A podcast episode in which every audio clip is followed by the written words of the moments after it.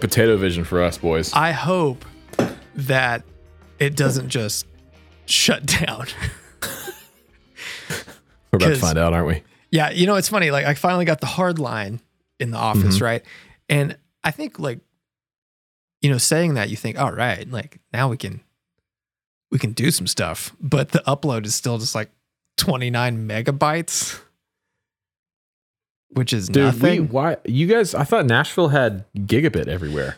Uh there it's not for commercial stuff. Or, or if it is, it's not near um the shop. Hmm.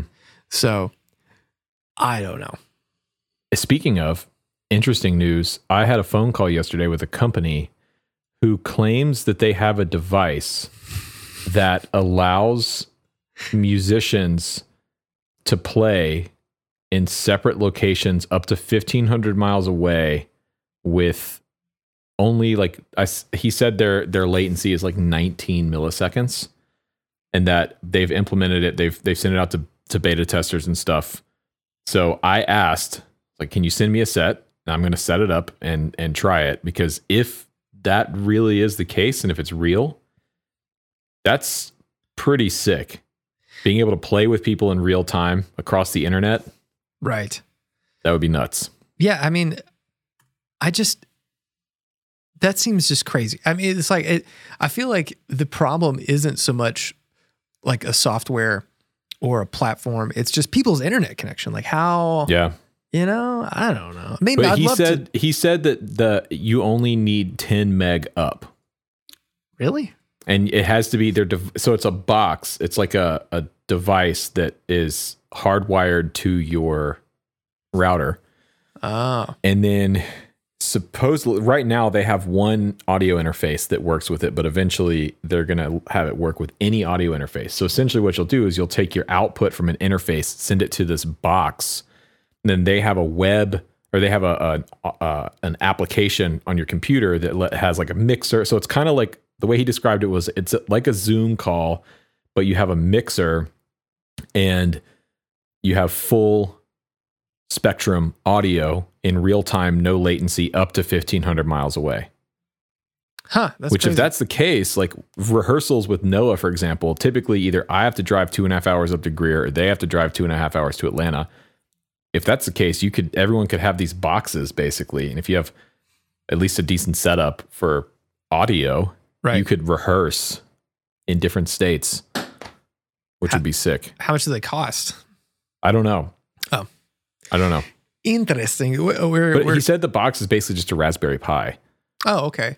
That's interesting. So yeah. Um, some people in the chat are saying that we have delay. Uh, some people Oh, say it's perfect. So it's probably it's perfect for me. So Yeah, like I mean, I don't know. I I don't know what your problem is. let but me let me see if I can watch this on our um our control pull room on YouTube. my. Well, I'll just pull up the the old link. The old uh, pull up the old uh, the old stream here, huh? It's so hard to tell because there's such a delay when you switch over to YouTube. Anyway, old uh, the old stream here, huh? so hard. No, to this tell is fine. there's such a delay. It's great. Anyway, Dude, this is like the best we've ever looked and sounded. what are you guys talking about? okay.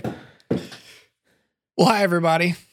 Hello, dipped in tone, whatever episode we're on. Season two, episode eleven. Yeah, I play bass was coming at me in the chat earlier, saying like, "Oh, uh, I think uh, last week's was actually ten, not nine. I But think. I think. Well, the last. Hmm, I think the last episode we recorded was ten. The last episode that went up was not. I don't know. It doesn't Dude. matter. Who cares, man? The only reason we had we the only reason that you and I use this is so that we can make a folder in the Dropbox. Uh, and, and even then, we're both like, I don't. eh, we should just date them. That's what we should. we should. That's we should just easy- date them. All right. Uh, Uh, what's today's date? Today is uh, welcome to Dipped in Tone, episode January twentieth, twenty twenty two. That's fine. And then now when it when it goes up like February fifteenth, it'll be. He's like, he's like, Wait, what the hell? I thought this just got recorded. Uh, so, how you doing? What's what's been uh, what's been happening? Um, it's been happening. Well, just plugging away, making YouTube videos. Was supposed to go to Nashville last week to play a Mhm. show. and uh, COVID 19 struck again. Oh, I wasn't sick, but someone in our camp was. And uh, the day before we were supposed to head up to Nashville to play Whiskey Jam, which I was very excited about, um, I, yeah, we had to cancel it last minute. And here, you know what? Here's what grinds my gears. I- Uh-oh. I'm gonna call out Airbnb on some uh, on some BS right here. Okay, so we booked an Airbnb uh, for the week because Tilly and I were going to come up and we're going to shoot some videos. You and I were going to hang out. So book this Airbnb for like four or five days. Seven hundred dollars for this Airbnb. what? Now, according to the the host, uh, there's no refunds for cancellations. So, okay, it's it's listed there. Now we had to cancel. I gave the guy a little over 24 hour notice. As soon as I found out that I was exposed to COVID 19, I canceled everything and I sent this guy a message saying, "Hey, we have to cancel. I, I apologize. Um, we were exposed, so we're going to be safe. We're just going to stay home. And I understand you don't do refunds, but in this case, this is kind of an extenuated circumstance. Maybe there's something we can do." And the guy said, "No, I'm keeping all the money." So, um, or I think he gave us a refund of like a hundred bucks or something. Yeah, which is to me is like, what do you, what? We're paying for services that were not rendered. I understand if there's a cleaning fee or something associated that we would need to cover. So anyway, I escalated it to Airbnb, and their their uh, policy on this is that like, well, uh, unless you can provide proof that you were exposed to COVID nineteen or were sick with COVID nineteen, we can't do anything.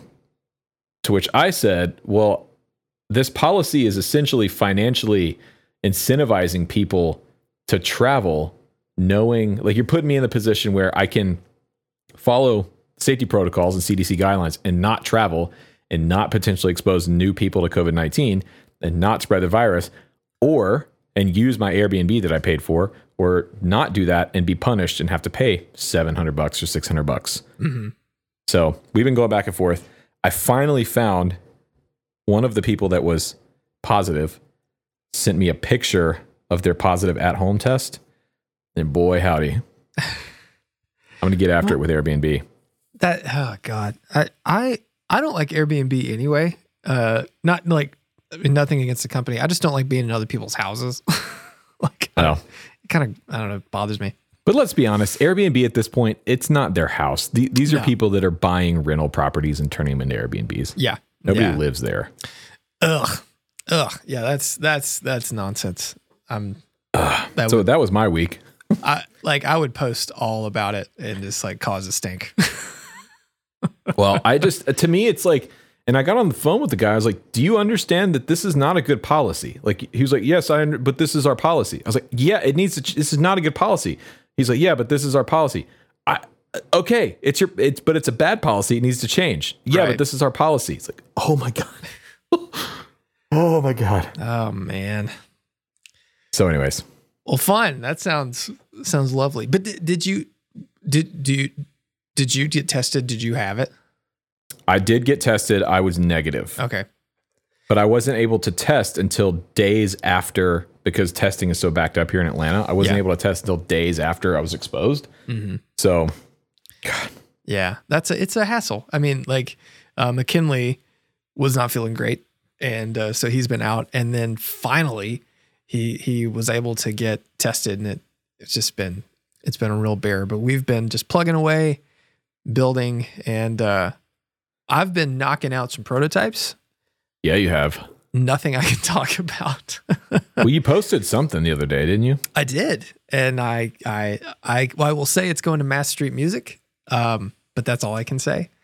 Well, there Uh, was a there was a V two of something you posted Oh, the I, other day. yeah, I did post the, a picture of the Sus Mariosa V2. Okay. Uh, and I don't want to give away too much apart from the obvious things uh, in the photo. Um, RJ's coming to pick it up tomorrow. He's going to take it and uh, give me some feedback. Um, the sliders are gone. Sliders were a, a, a true thorn in my side because um, most potentiometers. So if you're a guitar player, you have a pot in your guitar. It has three lugs, and they're usually always oriented the same way. Sliders, however, are not. So they usually have pins like one at the top, two at the bottom. And uh, what would be like the first, second, and third lug of a normal potentiometer can be in any arrangement on a slider. So different brands, uh, Ah. there's no like, you know, standard. So um, you can't just like if if a pot runs out from one supplier and you buy a, a different one from a different brand and you plug it in, it might work backwards. It might not work at all. so I had designed the Sus Mariosa V1 around a very specific slider I was getting from one manufacturer. They ran out. I said, "When are you getting more?" And they said, "We're not." and they had like 30 left and i'm like i'm not gonna bother to make like 15 pedals um so we just went with pots and uh it, i mean like obviously you can see on that um pro, uh, prototype um there's some trimmers and a, and a toggle switch on the face of the pedal the trimmers are for the delay feedback and time are now on the face not little trim pots on the side and um there's some circuit tweaks and it's it sounds really good. I, I'm, I've had a, this week has been a bit of a roller coaster because I've had moments where I walked into here, plugged up, and literally everything sounded bad.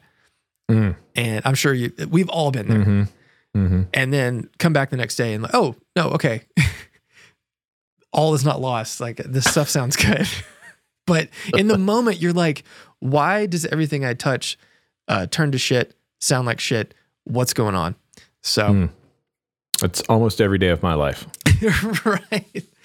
Um, but but but apart from that, things are things are pretty normal. Apart from the existential crisis and yeah, worrying if I'm ever going to be good enough to do anything, right. it's. The, the dread that I feel every morning when I wake up. Um, but I'm trying to think if there's any. There's there's literally nothing I can talk about. Uh, Mm. I, I will. I'll talk about one thing real quick. Uh, I am working on a Chupacabra V2. Okay. and I can't decide if I like what I'm doing or not. So I've added a treble bass control, um, Mhm. and it's like it's it's a back all. It's an active uh, uh, EQ control. So it like Mhm. in the middle, it's new, it's stock or you know wherever it's preset, and then you cut or add, Right. and um, it, it's it's insane. Like the bass is like it. It sounds like your speakers are going to blow up. The treble is like uh, egregious. um, but I can't decide because it like it offers a lot of control, but I don't know if it needs it. Mm. So I don't know what you. I mean, in the chat, let me know what you guys think. Should I change it? So yeah, this not- this is don't a chat a chat question. Are you also are you not ready to talk, to talk about the um the the No, no. Okay. no, no, no. So close. We are. We are coming in for a landing. if anyone can guess the name of the pedal from that little thing, uh, you can ask Zach for free pedal. He may say no. I'm But I'll you definitely can say no. ask. And guess what I say whenever anyone asks for that? No. Oh Well, You want to? You want to um, dip a rig? Yeah, yeah, yeah. We Do got it. one fired up.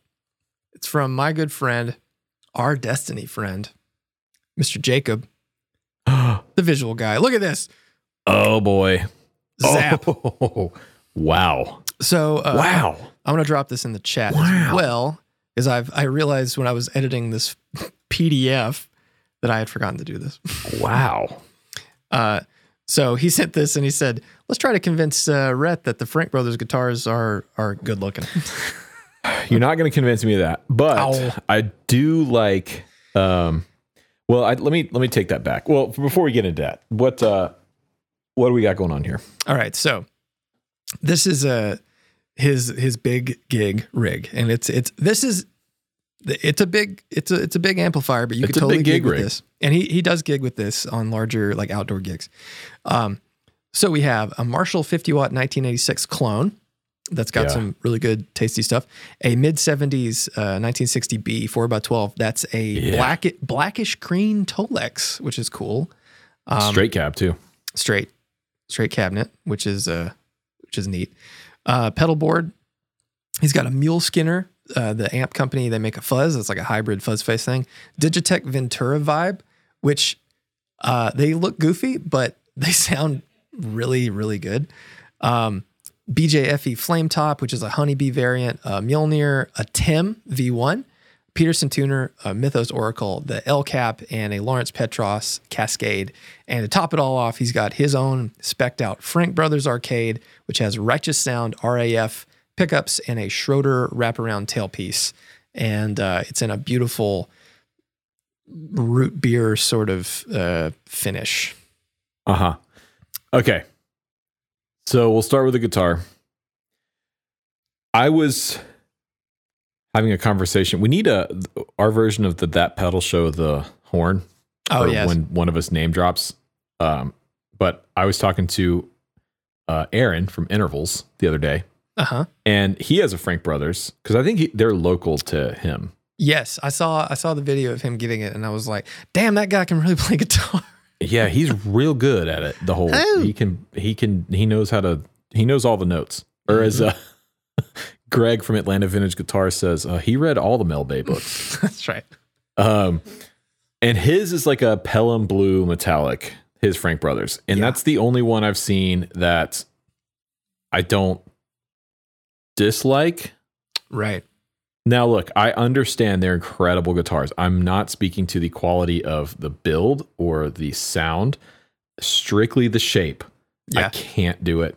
I can't do it. I love Correct it so me much. if I'm wrong. Are the are the horns asymmetrical or is that just this picture? Uh, I think uh, Jacob's in the chat. Let me pull it up in a bigger. I think they might be slightly. Uh, it's hard to tell. It could, I mean, there could be like lens distortion on the edge. I don't know. I I thought I thought they're fairly symmetrical, but it's hard to say. I thought they were too, but then I saw Aaron's, and I think they look. uh I don't know. They look asymmetrical to me. But anyways, sure, whatever floats your boat. one uh, one hell of a pedal board there. yeah, That's a really good setup. he said Uh, he says the horns are slightly asymmetrical. They are Uh, asymmetrical, dude, I uh, uh, I can't do it. but like SGs are. Yeah, I know, and it bothers me. Like oh, when I- I when I notice that on an SG, it bothers me now about SGs. Could you not play an SG because of that? Um, I don't. It's it bothers me enough that it's all I see now when I look at an SG is Oh, that it- top yeah. horn. Okay, It's I all it. I see, and I love offset guitars because it's like they're offset. They're supposed to look that way. When something's just slightly tweaked, it almost looks like a mistake to me. I can I can So, hear Devin Yeah. in the T- tell them boys to lock it up over there. I'll text Matthew. Matthew has COVID, so he is not. oh, he's not here. Okay. Um. All right. So what what do you think about the guitar? I I am desperate to try one. Uh, I want to play one really bad. I think they are stunning. Um, I I I'm all about it. To me, it's it's it's uh, it checks all the boxes. Uh, you know, as far as like, I like the body shape. I like the pickguard shape. Um, I like I love the headstock, the bow tie headstock. I think they're they're phenomenal looking and I really want to play one. I really, really, really do. I just don't. Um, it's definitely a guitar that I like. I know Jacob went in blind. He just like ordered this thing, uh, which good on him, and he loves it, which is you know great. Um, but I want to play somebody's. I want to play his. He's uh he's not that far away, so I need to play it. Yeah. What do you like about the shape though? I have a really like some guitars I can see like okay, it's not my thing, but I get it. But this I just don't get. I don't know. It just like it it reminds me of uh just those quirky like 70s um Gibson S guitars that were floating around. I, it- it's like I don't know, it has it I don't I it, I just like it. Okay. it uh I, I just think it's a it's a cool it's di- it's different, you know. Uh I don't know. I mean, look, like we we both love Novos, and there's a lot of people out there that think oh yeah. Because trust me, I see it in my comment sections like about my Sarah. Stewart. That's the ugliest guitar I've ever seen. no, I don't feel that way about this. I just I it, the shape is tough Yeah. for me. I can't get past the shape. It's no and supersonic. It's bad That's- enough to me. Well, it's nothing's worse than supersonic, but this to me is like the shape is unappealing enough that I I it really brings up an interesting point of like the aesthetic value, like how much do you hear with your eyes kind of thing. Mm-hmm. Like bad headstock shapes can ruin a guitar. This has a bad headstock shape too, I think. You don't like the bow tie headstock? No. Oh, I think it is. no. I think Visually, so I don't classy. find any I don't find any redeeming qualities about the Frank Brothers guitar. And I feel so bad saying that because I'm sure they're finely crafted um, instruments that sound great. I can't just can't do it. Oh man, I'm, I, I'm, I'm, I'm honestly surprised you don't like the headstock. I think the headstock is is one of the coolest parts about the guitar. So, oh well, Oh well, all right. Pedal board. pedal this is sick. Yeah, there's some stuff on here that I don't recognize actually. Um, The- yeah, I think the Mule Skinner uh, fuzz is a relatively new thing. Uh, Jacob's Yeah. been playing it, and uh, Jacob, by the way, he has a YouTube channel, the Visual Guy. He does a lot of pickup demos, PAF style things. He's a great player and really nice guy, and and we play Destiny with him occasionally. Uh, So we're yeah, we we have a lot of fun, but um, but yeah, he's been he's been using that, and uh, what else do you not know? Probably the BJFE, maybe. yeah, BJFE. I'm not super hip to. Um, but props for the V1 Tim Yeah, Oracle little self shill there, and the El Cap. That's a that's a nice combination too. Um, yeah, the Mjolnir. This is a solid board. You know, he's got the meat and potatoes.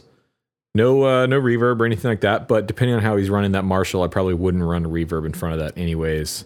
Does the L Uh, cap have any sort of like secondary reverb function on it? No, no, I don't believe so. I mean, it's just No? a tape echo. Oh well, huh.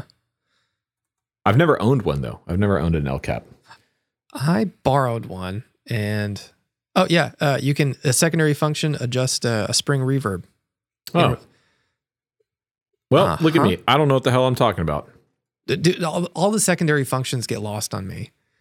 You know, so Yeah, when you have to like hold a button down and twist a knob, and then it does a different thing. It's like the shift or command and shift and Does- all that stuff. Yeah. Does the deco even? I have my instructions here. uh, the Deco does not have a reverb. Oh no, but it has secondary, has boost cut, Yeah, high yeah. trim. Okay, yeah. So I've yeah, never, all the I've never done any of that. all the Strymon stuff has has secondary features, and you set like the input uh, level and all that kind of stuff with Right. it. Right. Um, clean board. I like it. Yep. You got everything you need, nothing you don't. Maybe a tremolo would be nice. Right. Um, You just use your volume knob. Jum, jum, jum, jum. uh, the amp. Now he said this is a Marshall clone. Yeah, yeah. So it's a a chariotone. Oh yeah, It's a I hate the word. Ceriatone. S- Cherrytone. I always said Ceriatone, but okay. it's cherry.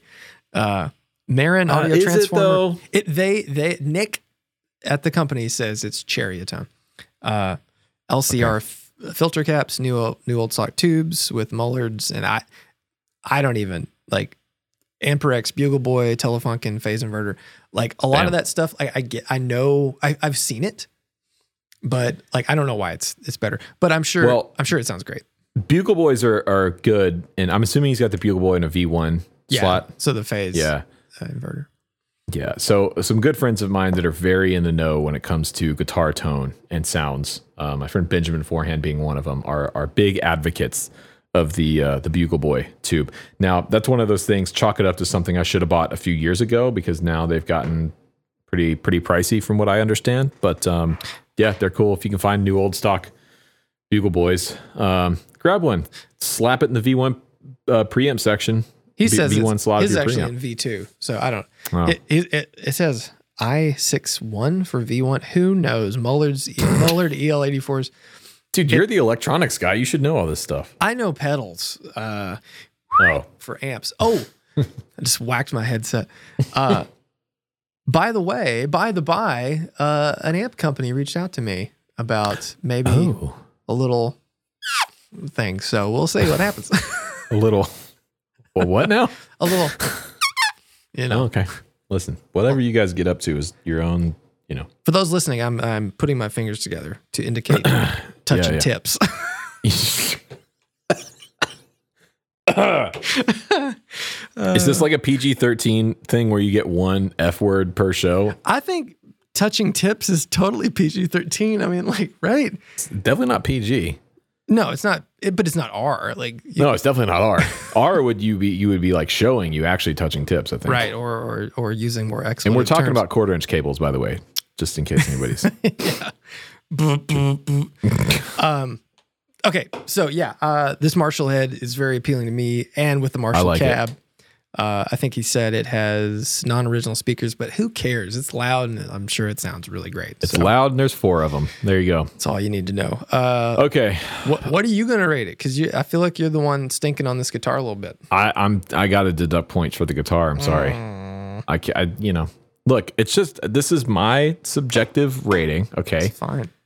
and uh, we've established aesthetically. I just I have a hard time with the Frank Brothers shape. Again, if anyone at Frank Brothers is watching, I am genuinely sorry, but I have to be honest. Um, pedalboard's great, looks clean. The V1 Tim is awesome. Oracle, awesome. Um, don't know much about that fuzz. I'd like to check one out. So props for that. And then sick amp. Yeah. I love the white Marshall. Even though it's not a real Marshall, it doesn't matter. It's cool and great choice on the cabinet. I'm going to give this 7.7 shoils. Seven point seven. Yeah, it would be higher if it weren't for the shape of the guitar. Wowzers! I'm I'm surprised. In I which way? That- was that too high or too low for you? I thought that was very low. I thought yeah. I wouldn't deduct that much. I thought I know, really don't like the way that guitar looks. I I get it now. Jeez. Um man, I was thinking like oh, man, cuz like this is I could do everything with that. Wraparound tailpiece guitar, two humbuckers. It's like I there's nothing else I would want. you have that already, though. You've got that's your Novo, yeah, but that's what I like. but the Novo looks better than that. It's was different. Uh, I do. I, I mean, I, I love my Novo. Uh, and if I was going to get a Frank Brothers, I think I have enough humbucker guitars. I can't. I agree. I think you got the humbucker bass covered pretty well. I, yeah, I have too many. Um, I was going to give it a nine point nine. Whoa, whoa! I love it. I love it. Is this the biggest spread we've had before? This might be it. I think this is the biggest. Yeah. if I play bass can check the check the scroll, the master scroll there, and let us know. I think this might be the biggest spread we've had. I I- th- like. It's it's it's great. Uh, I I'm not I'm not a big fan of the El Cap, and I know that's almost sacrilege to say. Um, there's something about them that's just like they're- sound good. It, they sound good, but I would probably go for I'd free up that spot to do, put something else, uh, maybe a little weird, or um, I think with the. Oracle there, I agree. If you didn't have the Oracle there, I'd say no way. The El Cap stays. But with the Oracle, you've already got the kind of vibey modulated delay thing, even though that's a um that's a analog delay versus Yeah. a tape echo modulator or uh, emulator. But what else would you put there instead? I don't know. Like I know he's got the Digitech, which does the vibe thing. Uh, I always love like a real photocell univibe thing. Um, Yeah. Or I would pr- I would maybe put something. Uh, I don't know, like a a chorus, like a, a normal like Bucket Brigade chorus or something. Not not in that Okay. position, but just on the board itself. Okay, I I play bass says it is indeed the biggest spread, two point two shoals apart. Dang. Dang. Dude. It's that that guitar. We are we we will we'll never see eye to eye on that Frank Brothers guitar. That's okay. That's okay. Uh, well, let's go back to. Oh, wow. Look at us. Whoa. Wait, is this right? Yeah, this is it. Okay. Mhm, It's like mhm. which which side am I on? That's uh, it. So, main We got topic. an email, right? We got an email, a great email from a patron,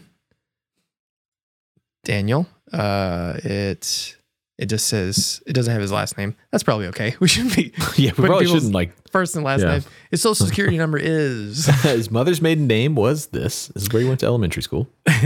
so uh, I'm just going to read this. I'll read it real quick, uh, and I think this will go into a topic that I think we can talk about. Um, And I have not heard or read this email yet. So Right. this is uh this is news to me. I I uh, still have every email notification like on my phone, which is dangerous, but it's the only way I can keep track of stuff that goes to like a primary inbox.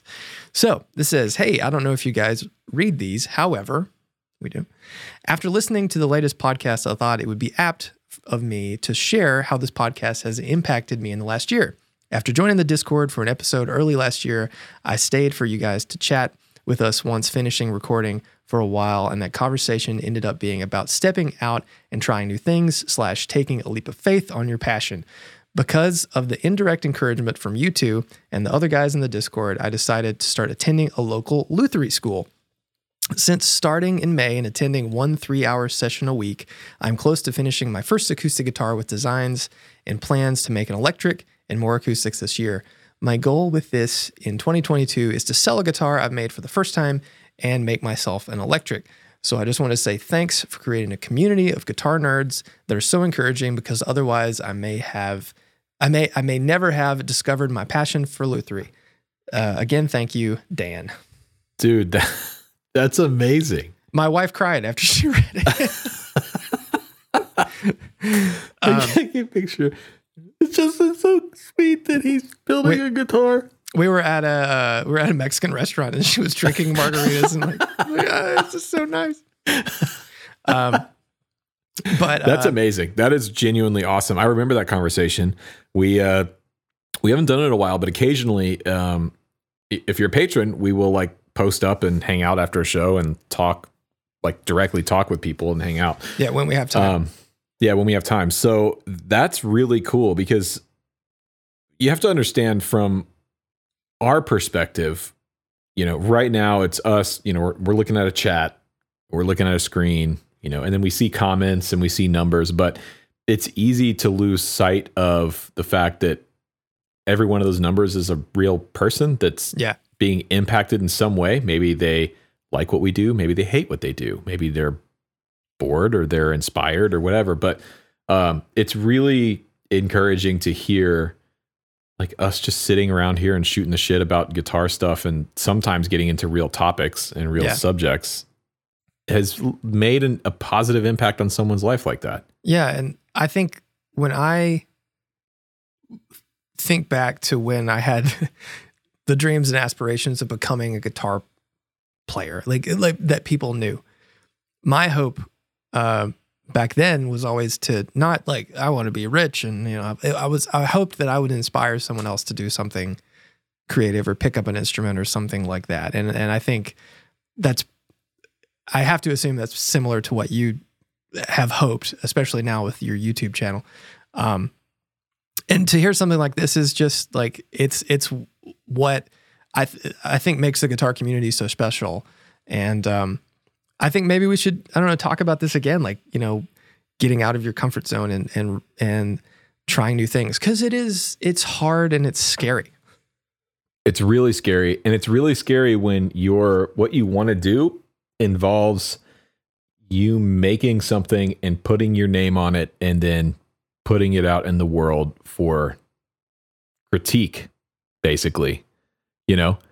I mean, even going back to the Frank Brothers thing, I I I have to be honest that uh, that shape is not for me, and Yeah. it's a part of what we were talking about. But I also hold and and remember that, like, dude, that's somebody's story. That's somebody's design. Somebody worked on that design really, really hard.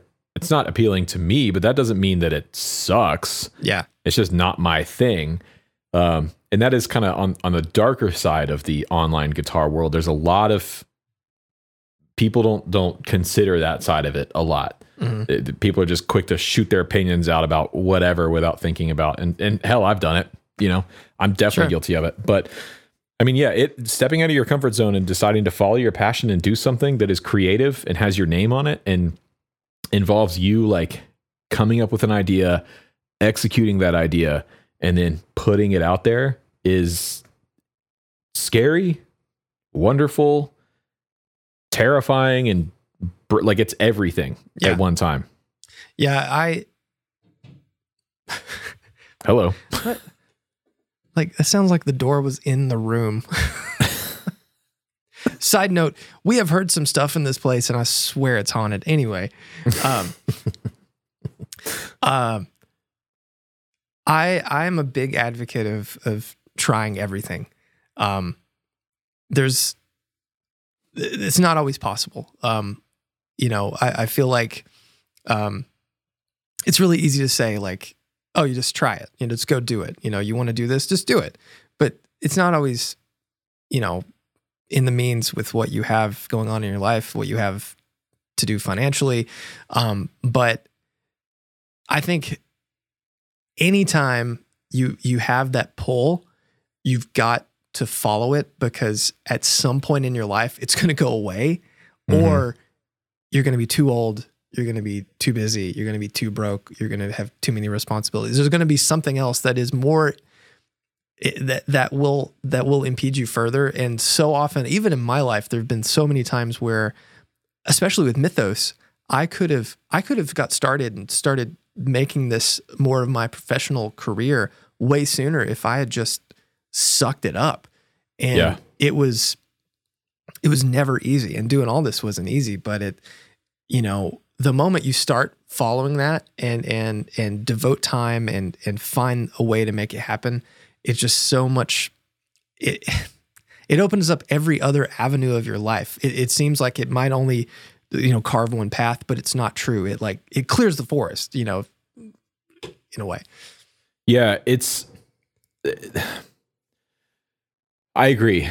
Like at some point, if you feel that tug and you feel that pull, and you know when you do, even if you don't want to like admit it to yourself at first, you know when that that little voice is saying like, "Hey, here's what I really want to do." yeah And if you can make it happen, you should. Uh, because I put YouTube was that thing for me for a long time since like 2014. I wanted to like make YouTube videos, and my goal was not to like get a bunch of subscribers or anything. I just liked, I liked cameras. I liked mm. videography. I liked, and I made some videos. There's a there's some videos on my channel that are not public anymore, but from like 2012, 2013 that I just made and I'd make one video and put it up and I loved it. I loved the process. I loved shooting and lighting everything and they looked horrible and they were so badly edited and I was terrible on camera. Like I was not good and the videos were not good, which is why they're not up anymore. uh, but that thing was was there and um I actually started in like 2015 i started making videos with the intention of like starting a youtube channel. And i let some people were being shitty to me about it. I was on a church gig and the people that i was on the church gig with i walked in and they had seen one of my videos that i had made. They, they're like one of the 20 people that had watched this video. And they were like giving me shit about it. And they were just joking around. And had they known Oh. it like affected me as much as it did they probably would have felt terrible. But they were like i walked into rehearsal and they're like oh you got your camera? You gonna are you gonna vlog today bro? Are you gonna what you do i need to like you know? And they were just being dicks about it. Right. and it it forced me to like i didn't turn a camera on f- and for two and a half years at that point after that. Oh man. Um, so yeah, it, that's the other side of this stuff too. Is like when you're making something, a guitar, a pedal, right? You've you've seen people talk shit about Mythos pedals Oh, on yeah. forums or whatever.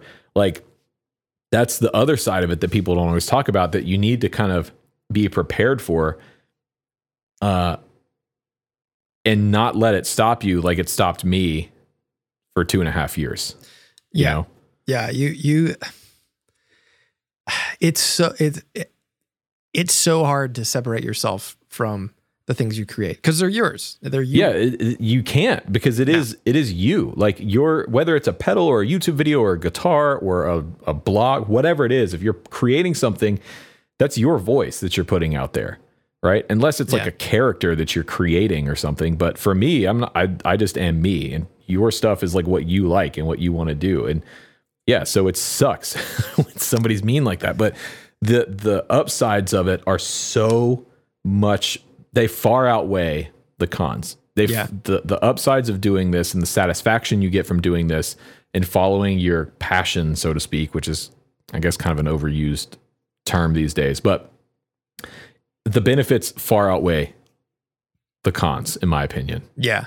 And and I think that we're we're so fortunate in this world today to have I mean as as annoying as social media is, um it, it's it can be a really good place. Uh you know, I I, I use Facebook probably more than I should.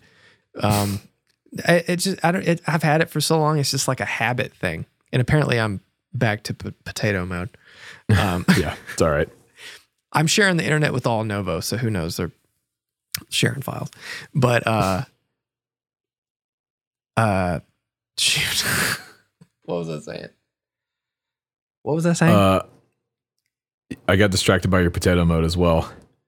So you were talking about um, we were talking about getting started in this. This might be an edit point here because we both lost.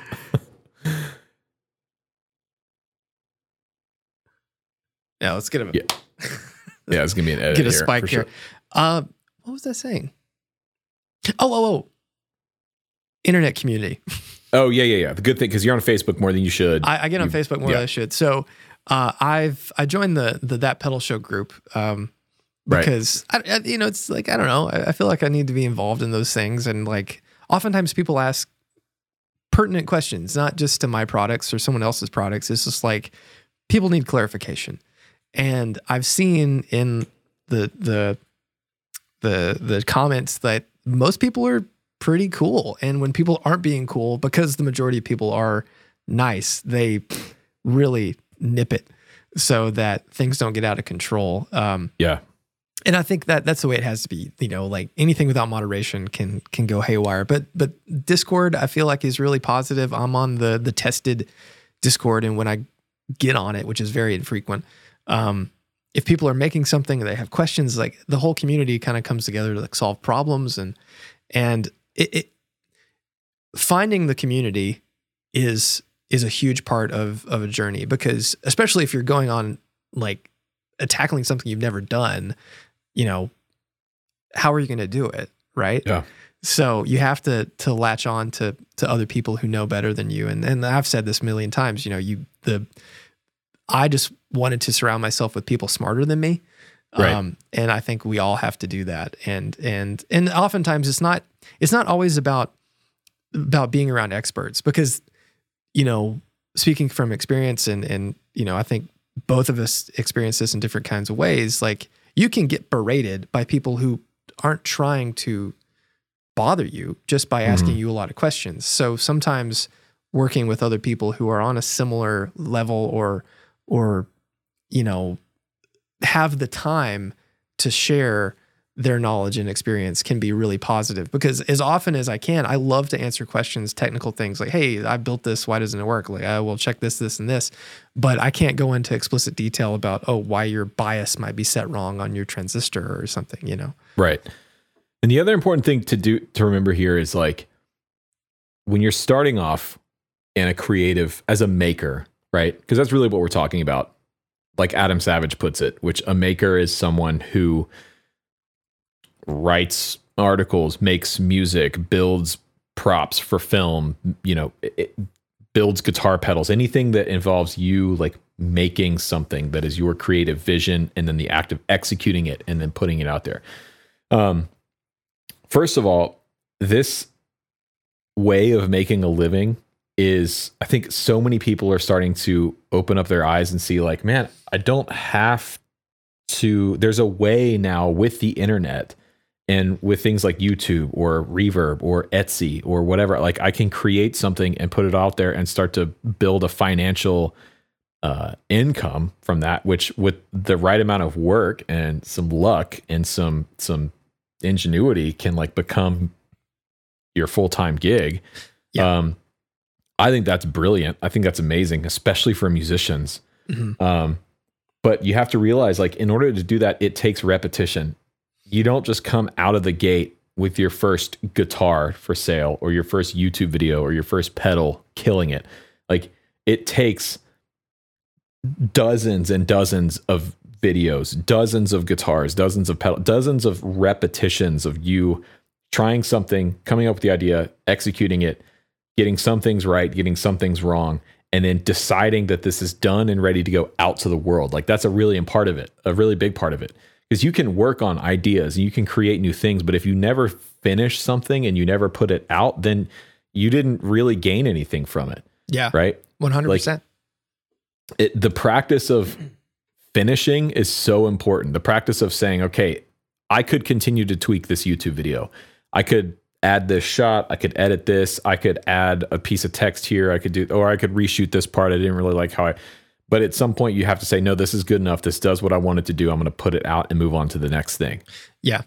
And and I think one downside of being able to see behind the curtain um, is I think a lot of people don't see they, they assume it's kind of an overnight thing. Um, you know, because like you can just stumble upon somebody and you see, oh, they just started doing this like when, and now they're like at this level and they're supporting themselves or whatever. Um, you kind of you can forget like how far it took to get to that point. Um, with anything, uh, I think setting reasonable expectations is so fundamental for for anything that you're trying to accomplish that mm-hmm. tr- try to take anything you see online even from people who are like you know seeming to do it the same way that you hope to do it you you may not be as lucky you may not have yeah. the same uh chances that these other people have but it doesn't mean you have to stop you mm-hmm. know yeah, and everyone's path to this is completely different. It, there's no, there are no two paths that look the same. So yeah. you can't look, you know, if you're an aspiring pedal builder, you can't look at Zach and Mythos and say, well, I have to do it that way, or measure yourself up to Mythos and say, well, at this point in Mythos's history, Zach was selling this many yeah. Mjolnir, and I'm at the same point and I'm not selling this many of my pedal, so I'm not as good. Like you cannot do that because every and I'm saying that as someone who's done that a lot. I've yeah. looked at other YouTube, other before YouTube, other musicians like, well, this guy's my age and he's in Nashville and he's on this gig. Like, uh, right. I'm not. The, I'm not on that gig. I'm still here doing this. Like, why am I? Yeah, that like comparison thing can be so detrimental. You definitely want to have an idea of like where you stand in the field. I think, but the act of letting that sort of control your life, which it did for me and still continues to from time to time, yeah. uh, something I'm working on, um, is is really dangerous. But yeah, it's there's so many different thoughts. My my brain is doing like 50 different tangents at one time about this subject because yeah.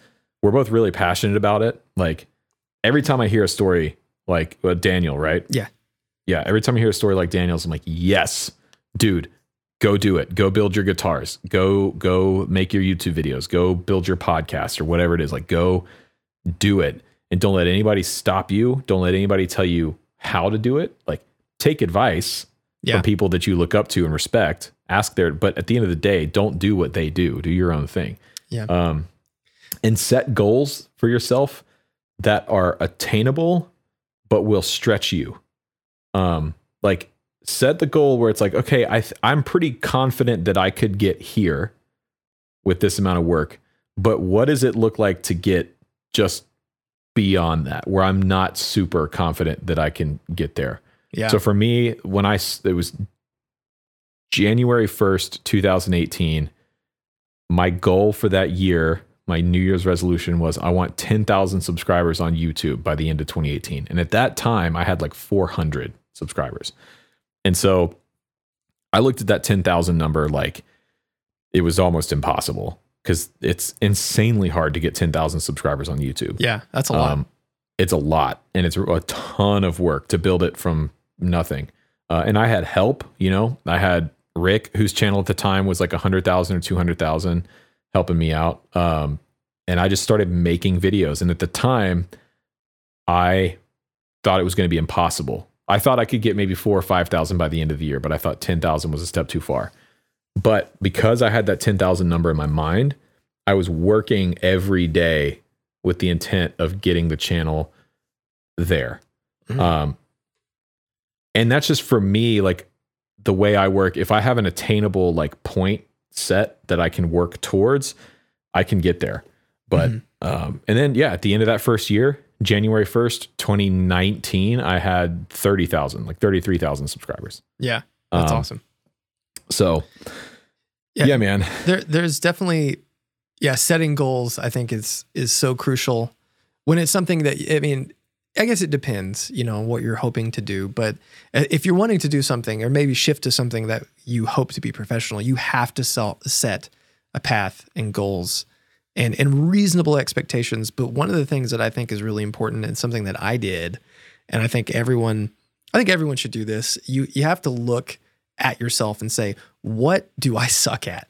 Where am I really like, where are my, sh- my shortcomings um, that pertain to everything, not just this? Because, you know, eventually, if you're going to start building or making or whatever, um, it's all going to trickle down. So any Right. of your shortcomings that are in your personal life or whatever can manifest themselves in what you hope to do eventually professionally. So like I was really and I still really struggle with my my project management. Uh I struggle with um a lot a lot of self-doubt so far as like um you know my expectations on like how things should sound and you know stuff like that. So it's it's like you kind of you have to be a little bit of your own therapist and and figure out what's going on in your life and how you can work on yourself to to help clear clear the way to to get to where you want to go.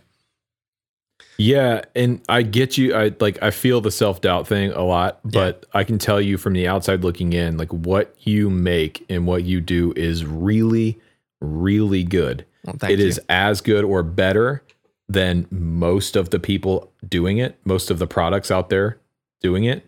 And you know, I play a lot of pedals yeah. and I've owned a lot of pedals and the mythos stuff, the stuff you do and your ideas are amazing. Well, so thank you. I also know though from the the perspective of someone that struggles a lot with like self-doubt, you can hear that and but it's really hard to actually hear it. Yeah, Right? Like yeah. you can hear it, you can hear it. And it doesn't matter who says it, right? Like, oh, thanks, man. Yeah, that, that means a lot. And it does, but at the end of the day, it's like, do you actually feel that way about yourself? yeah. And for me, the answer is no. I mean, Well, uh, it's it, so I'm saying that to say like objectively your work and your ideas and your pedals and your company is really good. Even in the, just the few years that I've known you, dude, I've watched Mythos go from like you at a wood bench in your garage to how many employees now? well, three and maybe well, well, two and maybe three really soon. So Right. And a shop and orders that are continually increasing. Like, yeah, I mean, come on, man. Well, yeah. it wasn't good, I know, and, and and I feel like you know it, the same could be said about what you're making and how like how fun like because we we put it on in the shop. It's just like fun for us to watch, and I think that's Yeah. something that people kind of miss the mark on because like YouTube YouTube for the most part is my biggest source of entertainment. You know, Yeah. we have all streaming platforms pretty much. I mean, not every. We don't have like Paramount Plus or whatever, you, you don't? no, no, hey, if you have a, a login, please send it to me. Um, but you know, like YouTube is, is just how I consume most most of my media, and like, like, like I said, when when I first met you, I knew of your channel, and then I like dove into your backstage live, uh, or uh, sorry, your back. What what were The the, vlogs. vlog the vlogs? Yeah. um, what They're those called? terribly branded. Yeah, it black backstage journal. Backstage Journal. I loved it. yeah. And I was like, oh, okay. And it really gave me an insight into you and what you like. And it was it was fun for me to see that because even though I've played music, I've never like done that. And uh I've always appreciated your approach. And I think you're setting like there's different standards to set. You know, it's like Mm.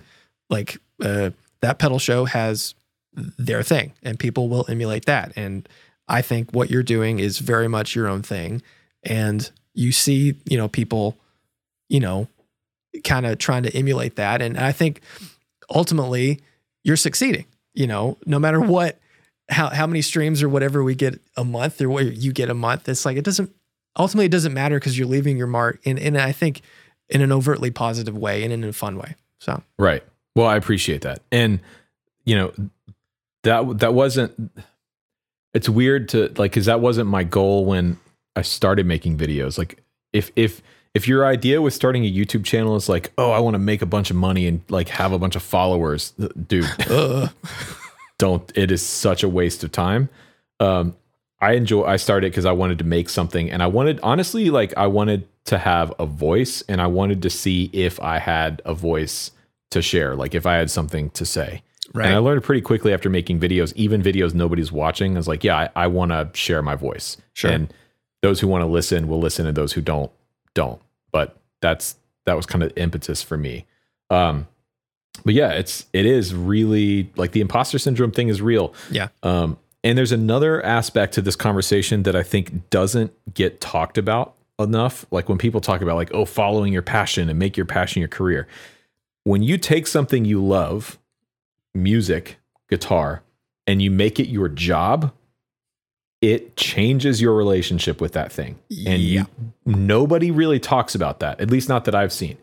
Like, I love music. I love playing guitar. When I started playing guitar professionally, it, you know, or like doing it for money, basically, um, it shifted my relationship with music and with guitar and how I saw things because my my well being and my sense of success depended on it. Right. Um, so it's okay to have something that you love doing that's just a hobby that you Yeah. don't turn into a career that doesn't become your like side hustle because as much as we value work and we value our careers i think having something outside of that that you're passionate about and you pursue that's not what you earn money from is just as important you know One hundred percent, and that that is something that, um, when I was doing all these interviews, uh, there were a few people that that have soldered and know how to solder and have built a few things. They're like, "Oh, I love it." I'm like, "Would Right. you like it if you did it for ten hours a day, Mhm. four days a week?" right and they're like, Right. yeah," and like, no, like, hold on, um, yeah and, well, that's what josh and i used to talk about a, a lot like we, we both love cycling yeah, And we he and I have talked about the idea of like, dude, what if we just started a cycling channel on YouTube together? Like me and you just made cycling videos. But then we both quickly realized like, no, because we both do YouTube and we know the struggle that is YouTube and how hard it is. And we know that that would immediately take the joy out of cycling for us. One hundred percent. Yeah, it that the the thing that that happens when it goes from play to work is that when you think about it when it's your hobby, you think about it in a in a very lighthearted context. It's it's fun, it's it's easygoing, it's it's your way of relieving stress. But when it flips to where that's your your source of income, then all that gets turned on its head. Yeah. And like I I I have I don't know, 200 pedals. I have a lot of pedals. I mean like we just mentioned Josh. Josh is like on a different Just yeah, he's his own thing. Yeah. um, but I think for the average person, I have a lot of pedals, and I don't really play. Them. I play them to test them and to have fun, and occasionally I'll make a pedal board. But if I'm going to play guitar, I just want to play my guitar in an amp, you know. And Yeah. that's what that is like me, like pushing the reset button and and and getting back to to what I love the most, which is guitar. And um, yeah, if you if like you said, if you plan to to to forge ahead with chasing one of these things as a career, make sure that it's not going to spoil it for you. and make sure you understand what a defining what success is for you Yeah, right? Yeah. Like that's huge. Saying, okay, when I get like this is my idea of success. And no matter how small it is or how big it is, doesn't matter. It's just for you. Yeah. Right. But also try and think about being the dog that caught the car. Like, let's say I I meet this goal and I get here. What does that mean? yeah, What does that look like? What what is what is that? You know, what do I want out of that? And what do I not want out of that? Because these things, these maker careers will absolutely take over and ruin your life if you don't mediate it. Yeah. And if you don't figure out, I mean, this is something, you know, just just real talk shit right here. Tilly and I have had the conversation a couple of days ago. Like, okay, we need to start implementing like a hard cutoff every night where like both of us stop.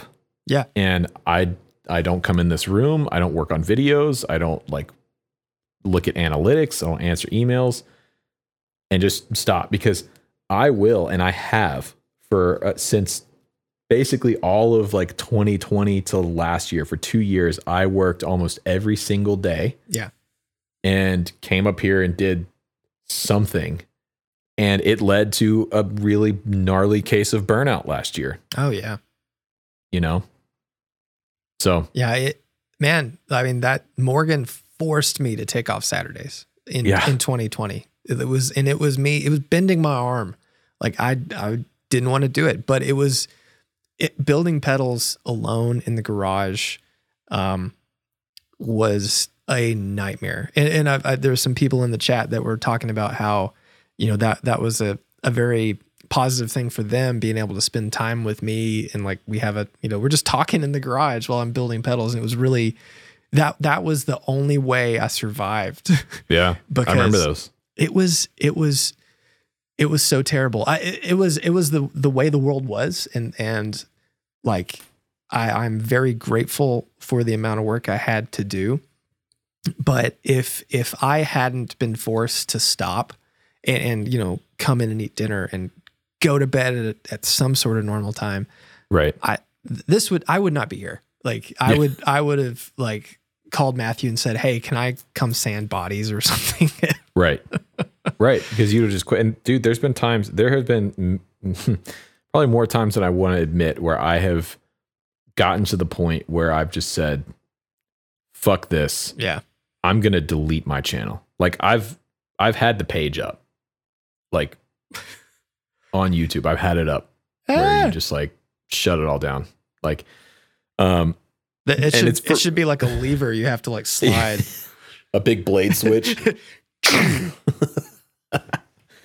but yeah, I mean it's so that's the thing, man. That's that's the real side of this conversation, which is like there are so many amazing things about following your passion and turning it into a career and building something that you own that has your name on it that you are responsible for and that you benefit from. But it's not all you know, it's not all rainbows and butterflies. Yeah. There's there are some dark sides to it that you should be aware of um before you get into it. Mhm. And there's going to be things that you haven't don't even know or don't even think about that you're going to have to encounter and deal with, you know. Yep. Um but yeah, overall amazing email and to Daniel I say, hell yeah. Go sell your first guitar, go build something and put it out there in the world and let it stand alone as an, an instrument. And that's the that's the cool thing about like specifically instrument builders and pedal builders like what you do or what like Chris at Driftwood and all the guys at Novo do. It's like you're building something that's going to be an object that someone cherishes and uses to share their voice and their art or to get something out. Like there is so much inherent value in the objects that you create for people. Um, but yeah. yeah, Uh, Kevin go do it. Kevin Blank on the YouTube channel just commented, um, I have the opposite problem. All the things uh, that uh, he has a lot of things that are a passion that he hasn't been able to figure out how to turn those things into a career, which that I mean that that's hard. But I like passion is a big word. And I I I I, don't want to misconstrue how I approach pedals or you know sometimes like I love I like pedals and I liked building them. I would never say that building pedals was my passion in hmm. life. You know, there was never like a moment where I was like, this is the only thing I, you know, this is my favorite thing in the world. It was, hey, I'm I'm good at this. I, you know, I I think I'm I'm I can make something that's fun. Let's let's see what happens. And it, it kind of took off, and I was just like holding the rope as it, you know, went away mm-hmm. from me. But I think I think we you have to set realistic expectations on like what you are like truly passionate about and then the things that you think this makes sense for me I can I can deal with this I could do this I'm excited about this I can get out of bed in the morning to do this um and sometimes that and a passion aren't necessarily the same thing like if, if well, I, I I was just gonna say, like, if I if I had to choose a passion in my life right now, the thing that I would want to do more than anything, I just want to be a stay at home dad and not have to do anything, you know. right. But that's not possible. So Well, the thing like passion, I kind of see passion as like the umbrella. It's like Yeah. the general. So, like, I'm passionate about music, and since I can remember, I've always connected and resonated with music, like we likely all have. Sure. Um, but for me, it was like the only thing in life that made sense that I could was good at and felt like I could actually thrive in because nothing else for me at the time I felt that way about. So, um, but my road to making music is guitar. Right. And honestly, I don't know that I would say guitar is my passion because frankly, it's not. I love guitar and I love playing guitar, and that is my chosen instrument and my voice. But like, my passion is music.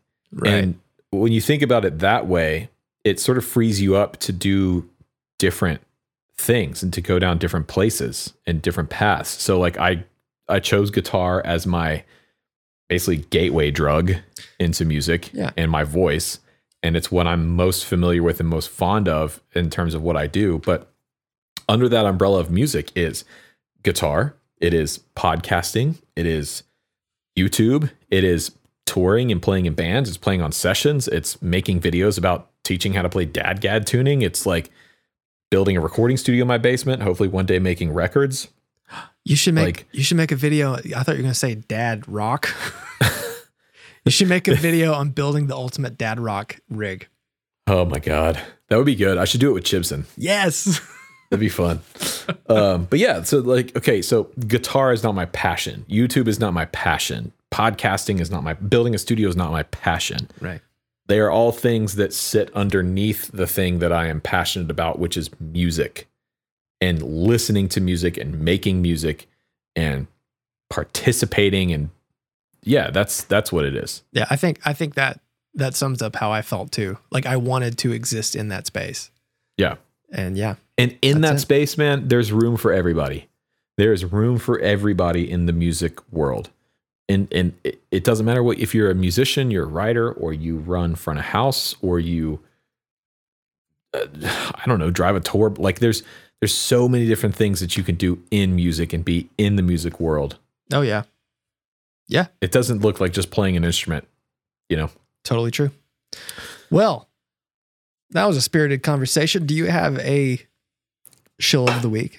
Damn right I do. Ooh. I can, hon- I honestly can't remember if I've shown the- mine or not. Well, I definitely I definitely haven't shown this one because it's not mine. Oh, okay. but uh, I want it. I want it real bad. Do you want to go first? Uh, you go first. Okay. Uh, so if anybody's been watching my channel recently, you will have seen my uh, one of my best friends, Philip Conrad, Yeah, who's yeah, yeah. starting a channel of his own. Philip Conrad, he's a bass player, producer, multi instrumentalist, and writer. Philip Conrad on YouTube. You should go follow him. Um, but this is Phil's bass. Oh, neat. and uh, he borrowed my P bass for a video, and I told him I was like, "Yeah, but you have to leave the JMJ." So this is a Justin Meldal-Johnsen signature Fender Mustang bass.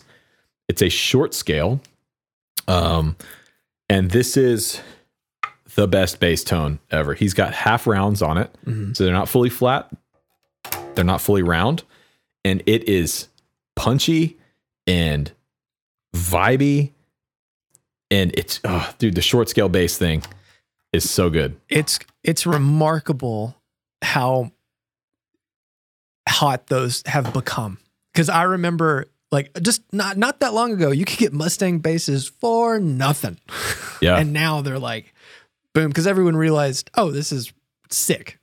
they're sick Yeah. uh all like the black keys records especially like the earlier stuff um was a mustang bass pat has a I Mhm. think a 64 or like a real 64 and they bought it you know in the early 2000s when nobody gave a shit about it. hundred bucks. because it was yeah it was cheap but that like punchy now part of that is you know chad blake's mixing prowess and the production of all those guys but that bass tone is is what i love Uh-huh. so this is it a jmj short scale mustang bass do you um do you like the scale length?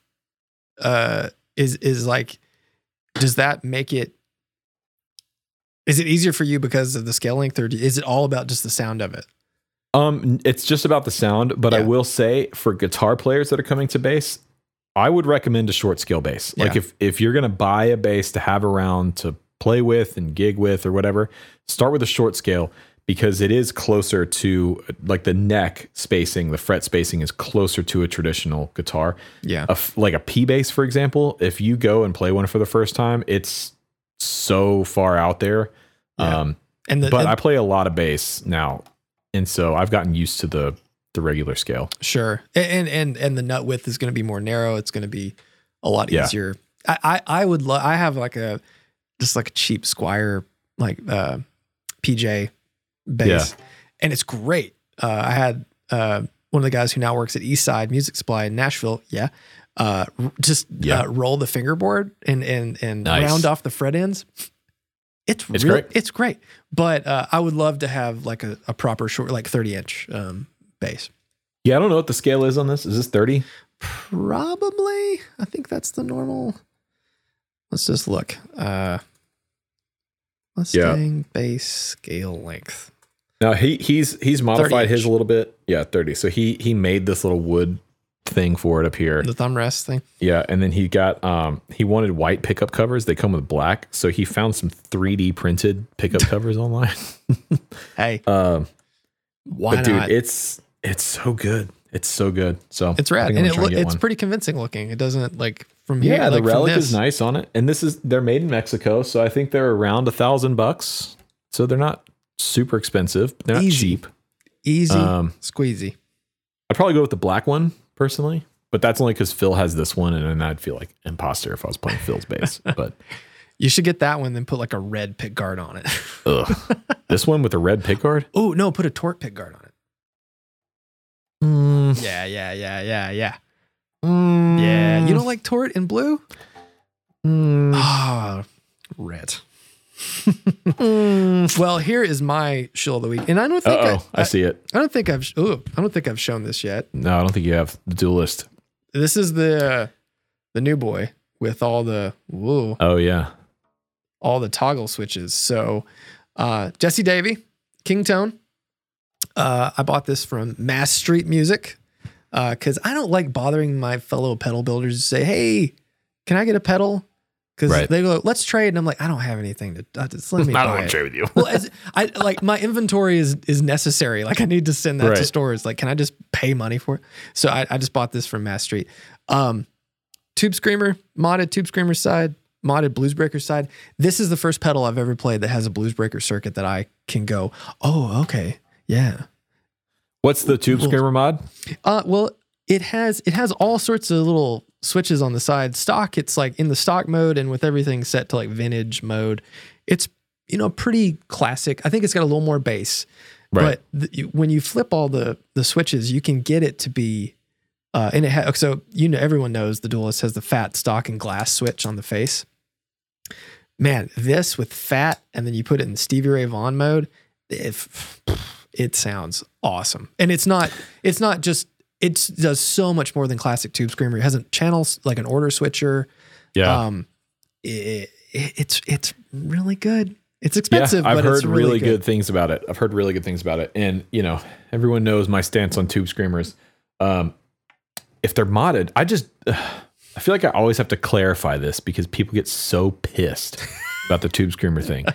Um, I'm still getting comments on that video I made about the modded one that you did. That's great. Um, you know, Let but it's because of the live forever. title. The title's like, "This is why I think the tube screamer sucks," and people are like, "What? Or you can't. You're not allowed to think that. You're an idiot. You're an idiot." And the best thing to me, I get comments on that video like, "Well, obviously this guy doesn't know anything about guitar. He's he's playing the wrong guitar and the wrong amp for a tube screamer." It's, Wait a second. If the tube screamer is so great, then why why can you only play it with a Strat into a blackface Fender to get it to sound right? I'm sorry. I know. I, I man, after I got the the HX fifty and uh, I brought uh, my Les Paul, I plugged up my tube screamer too. It just oh my gosh, it sounds like classic rock. But I mean, that was with the amp loud. Uh, Yeah. I I love I love it on everything. But this one, I feel like I, I feel like I I'll I will happily admit that the stock tube screamer is not for everybody. I like it, but Yeah. that's just me. But this thing, the duelist, uh, I will say that the bluesbreaker side is is is got way more mid range character than Okay. uh, a, a normal. typical. Yeah, Right. but man, I don't know. You gotta maybe Yeah. you can borrow this when you next time you come up. Are, is, is there a wait list on them? I don't know. I know that they usually just show up at stores. Uh, he's, Okay. I think he sells some stuff direct. Uh, I'm going to try to get one of his Univibes um, from him, but um, I, I have no idea. I just, I, I, I, for me personally, I like to go through stores because it supports two companies instead of just one. And Okay. being a pedal builder, so often people say, I just want to buy from you and support you directly. if you buy from a store and they sell and they sell one to you, they'll turn around and buy two from the pedal builder, and it it just I don't know. Everybody wins. So Oh, I never thought of it that way. yeah, they'll say, oh, we, we're selling these. Let's let's get more than than just one more. Let's buy like five or something. You know. So There you go. Yep. Nice. Well, uh, we got a request in the chat here. Ken, I beg one of you to wave at the screen? My daughter is wondering why they won't say hi to me. Gerald X in the in the Patreon chat. Hi If you want to join our Patreon? Link in the description. oh. And Oh, where is it? is this it? Nope, that wasn't it. Nope. Uh, uh, it just says thank you, patrons. I don't have to join the Patreon. Let's leave this Use one up. banners to like, summarize your talking points and displays call to action. Oh man, Well, this call to action is calling you to follow our Patreon. That's right. Subscribe to our Patreon, whatever you have to do for it. I don't know. leave a comment Yeah. below. Submit your rig if you're Wow. if you are a patron to dipped in tone at gmail.com. Thanks for hanging, everybody. Yeah. Thank you guys. And we will uh, catch y'all on the next one. See ya.